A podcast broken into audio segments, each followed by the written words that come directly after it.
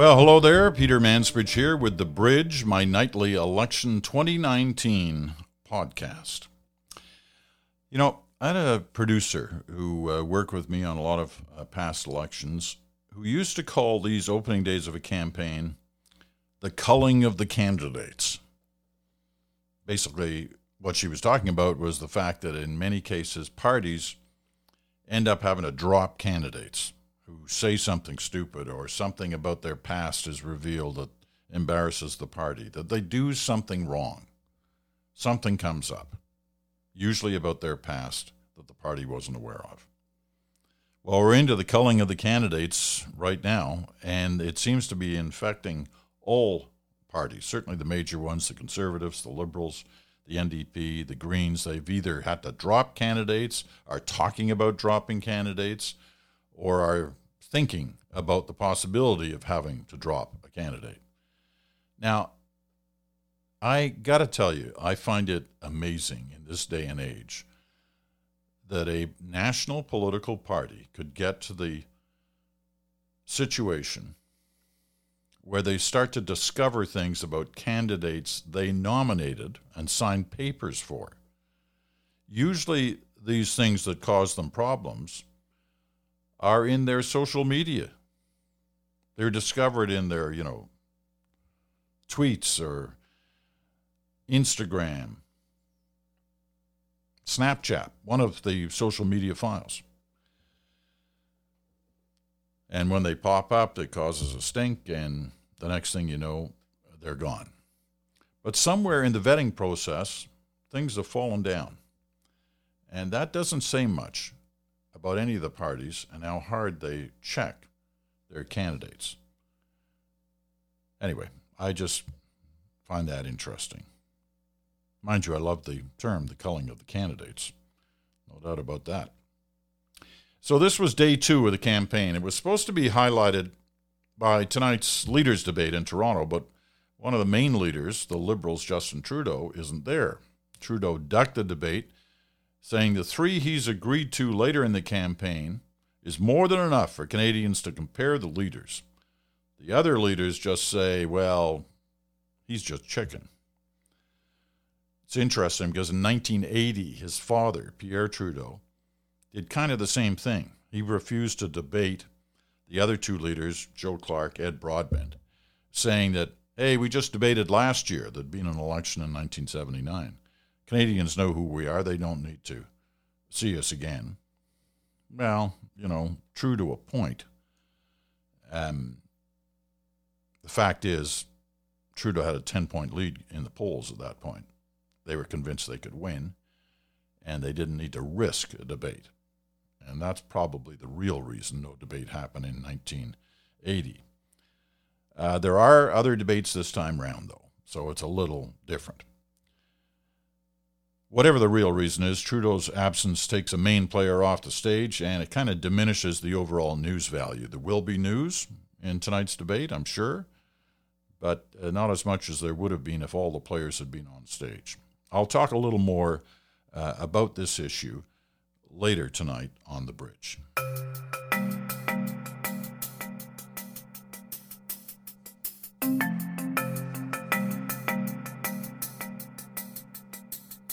Okay, well, listen, your emails that I was asking for in the last couple of days with questions have been coming in regularly, and you know, quite a few of them. Uh, ran some of them last night. Going to run some more uh, this evening as well on the podcast. But I'm going to start with one that I want to read right now because I think it's great, and I think it strikes to the heart, in many ways, of the dilemma that so many voters face during election campaign. It comes from Jessica Heron. She lives in Cold Lake, Alberta. Beautiful Cold Lake. I was up there a couple of years ago flying in a CF 18, doing a profile on one of the pilots, and uh, I, I got a ride in, uh, in Canada's major jet fighter.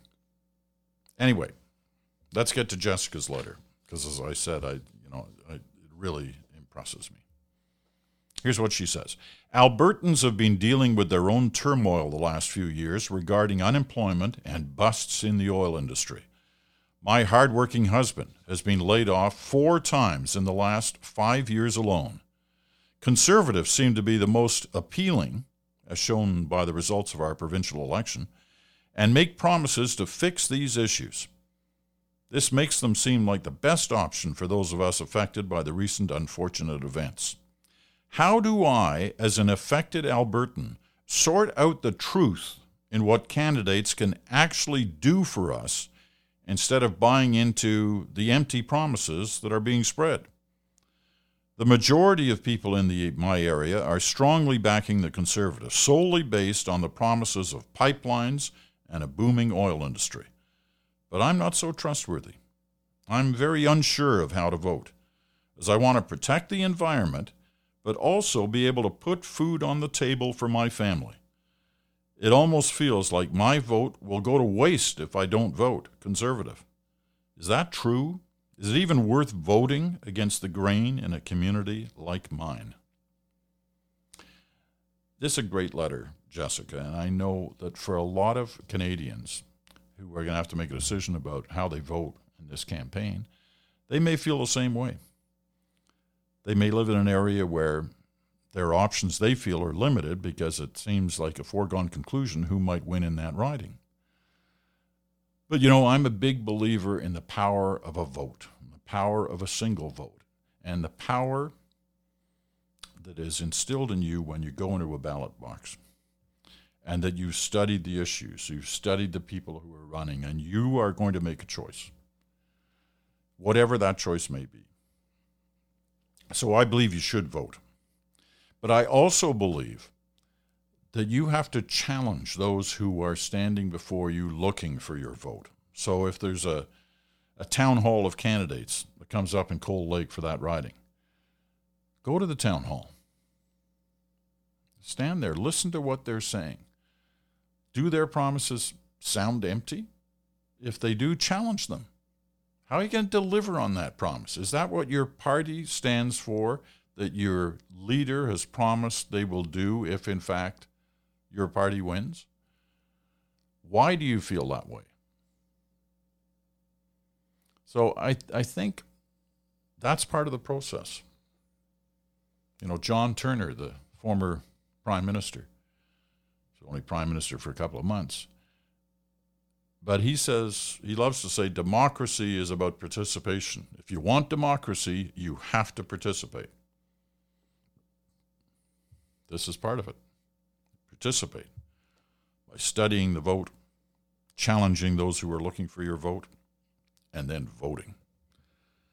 So, Jessica, it's a great letter, and I do believe that it's, you know, you, are speaking for a lot of people when you ask that question. So, we'll have uh, we'll have more of of your uh, email questions a little later on the bridge tonight.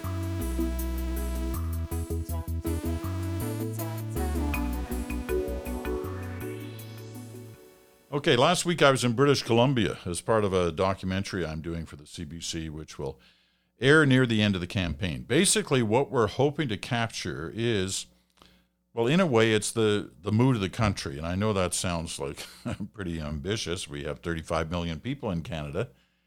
You going to talk to every one of them, Mansbridge, and find out what the mood is? Well, no. You know, I'll be lucky to have talked to a couple of hundred by the time we're finished crisscrossing the country. But I think we'll get a sense of what people are talking about. What issues excite them? Which issues concern them? You know, we spent time in the Kelowna area and then around Hope and Harrison Hot Springs, a few hundred kilometers away. Two things struck me in BC. First, what always strikes me is how gorgeous it is. The weather was spectacular last week which makes an already beautiful province even more beautiful. I know everybody kind of says that, but man, I mean it. It is, it is so gorgeous. So there's that. But more importantly, the people who I talk with are engaged on the issues. They're passionate and they're not shy. Whether it was the environment and specifically climate change or the economy, taxes, jobs, immigration, healthcare, we heard a lot from a lot of people. Because it was only the first set of stops, I don't want to draw any big conclusions, but I felt very lucky to have had the possibility to talk to so many people. And you know what? hopefully you'll get a kick out of this. I learned something else that I never knew. Hope, the town, and what a great name for a town, was where in 1982 movie crews shot some of the key sequences in the Sylvester Stallone movie Rambo First Blood. But you never thought you were going to tune into this podcast and hear about Rambo. Boy, are they proud of that in Hope. They've got t shirts with Sylvester Stallone's face on them, pens and books and DVDs. All of them are big sellers in Hope. When I met the mayor of Hope, Rambo was playing on a monitor behind him. And the movie was even showing on the big screen at the local Main Street Theater. I can only imagine how many times that's happened. Anyway, none of that matters to the election. But I'm now up to speed on my Rambo history. And so are you. And if you ever get to Hope, I bet you will remember its main claim to fame.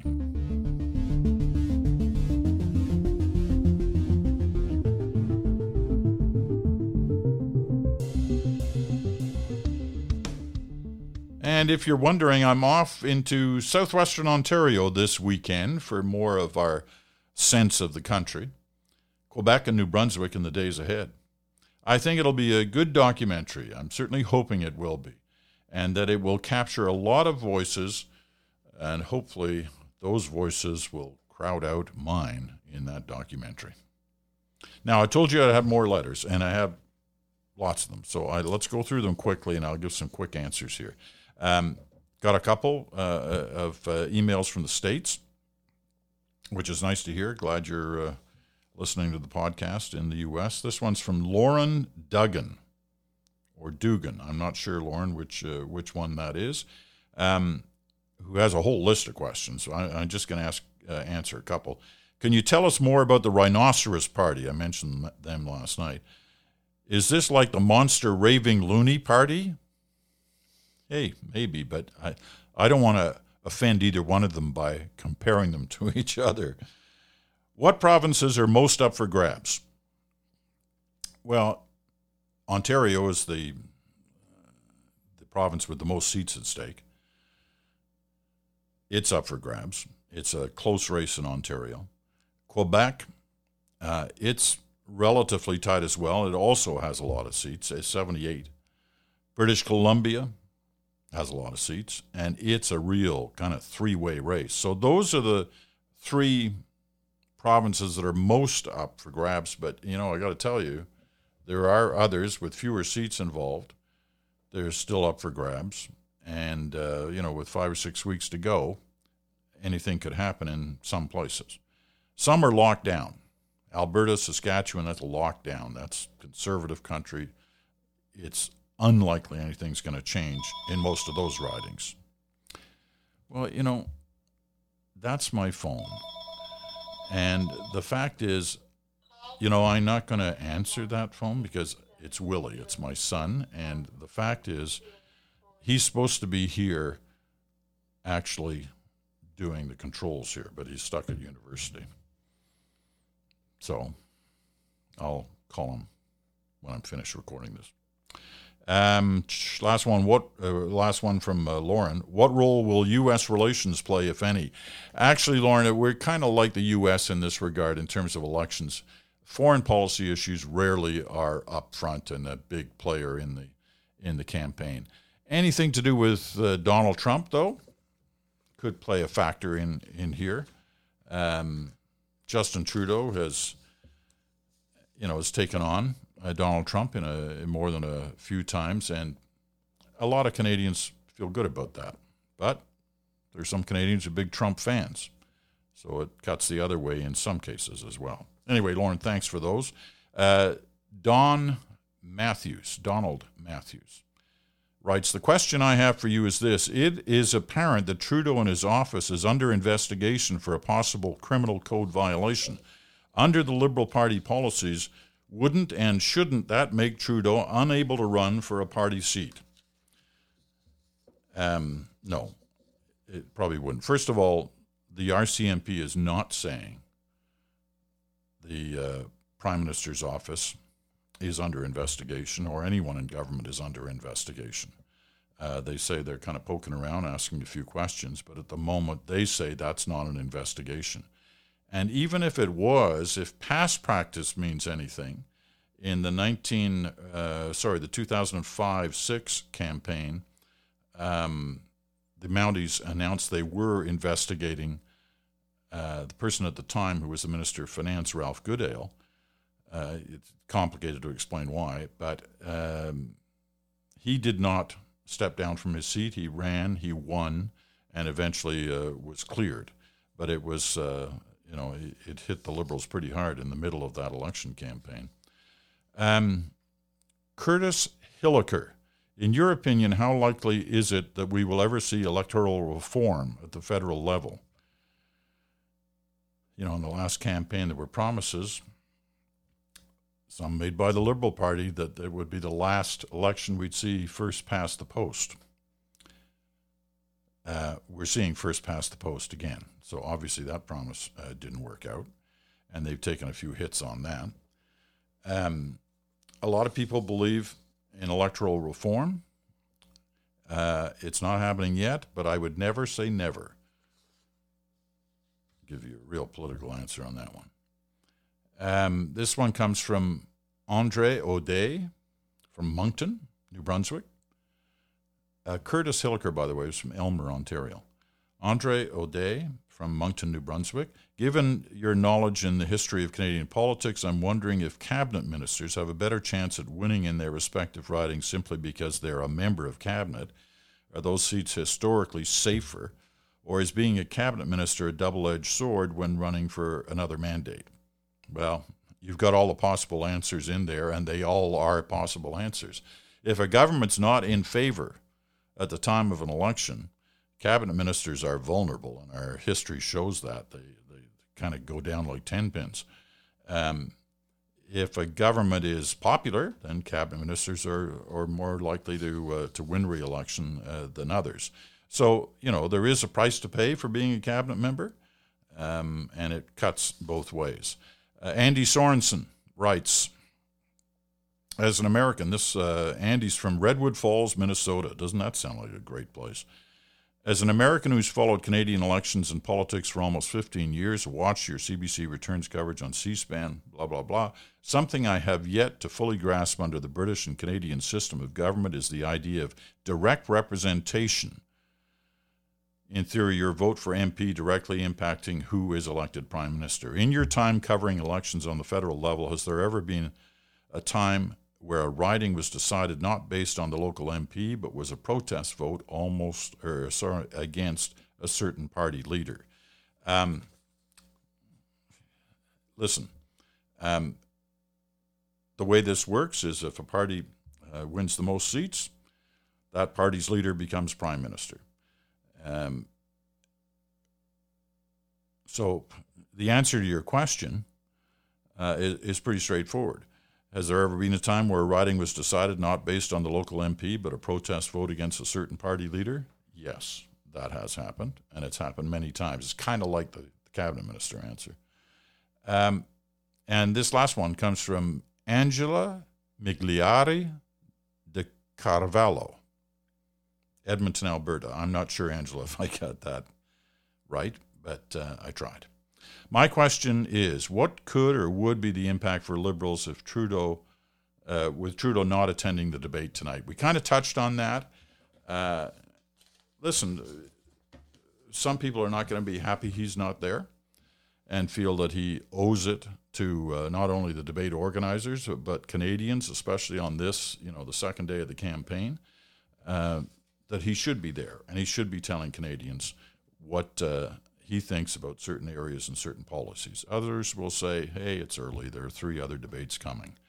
So that's kind of a six of one, half a dozen of the other, and quite often it will be decided by how you actually feel about the Liberal Party or about um, Trudeau uh, himself. Uh, if it was later and he was ducking the other debates, that could be a serious problem. All right. I started the bridge last night with a story about a plane. Tonight I finished this one with another story about a plane, a quick one. Uh, if you were watching the news at all late last night or during the day today, you saw what happened to the Liberal plane in um, British Columbia. A bus carrying the press corps was leaving the airport to go downtown to the hotel when it went under the wing of the plane and scraped the top. So there'd been a number, you know, as it turned out, nobody was hurt. There is damage. The plane had to be replaced today. Um, but there were a lot of kind of jokes about, you know, the bus thrown under the wing, this kind of stuff, and, and people were kind of yucking it up. All I will say about this is somebody who used to work in the airline business. If you know anything about airplanes, especially big jet planes, in almost all of them, I'm pretty sure in that one, it was the 737 800, I think, the fuel tanks are in the wings. So that bus goes under the plane, scrapes under the wing. That was potentially very dangerous. There being sparks, you know, who knows what could have happened. Well, fortunately, it didn't happen. But it's a plain story for another group of reporters in another campaign. That's a wrap for day two. Thanks so much for listening. Don't forget to write if you have questions. I'll try to get to them. Probably not as many as uh, as we did tonight, but it was fun. Uh, you can write to the Mansbridge Podcast at gmail.com. The Mansbridge Podcast at gmail.com. I'm Peter Mansbridge. Thanks for listening.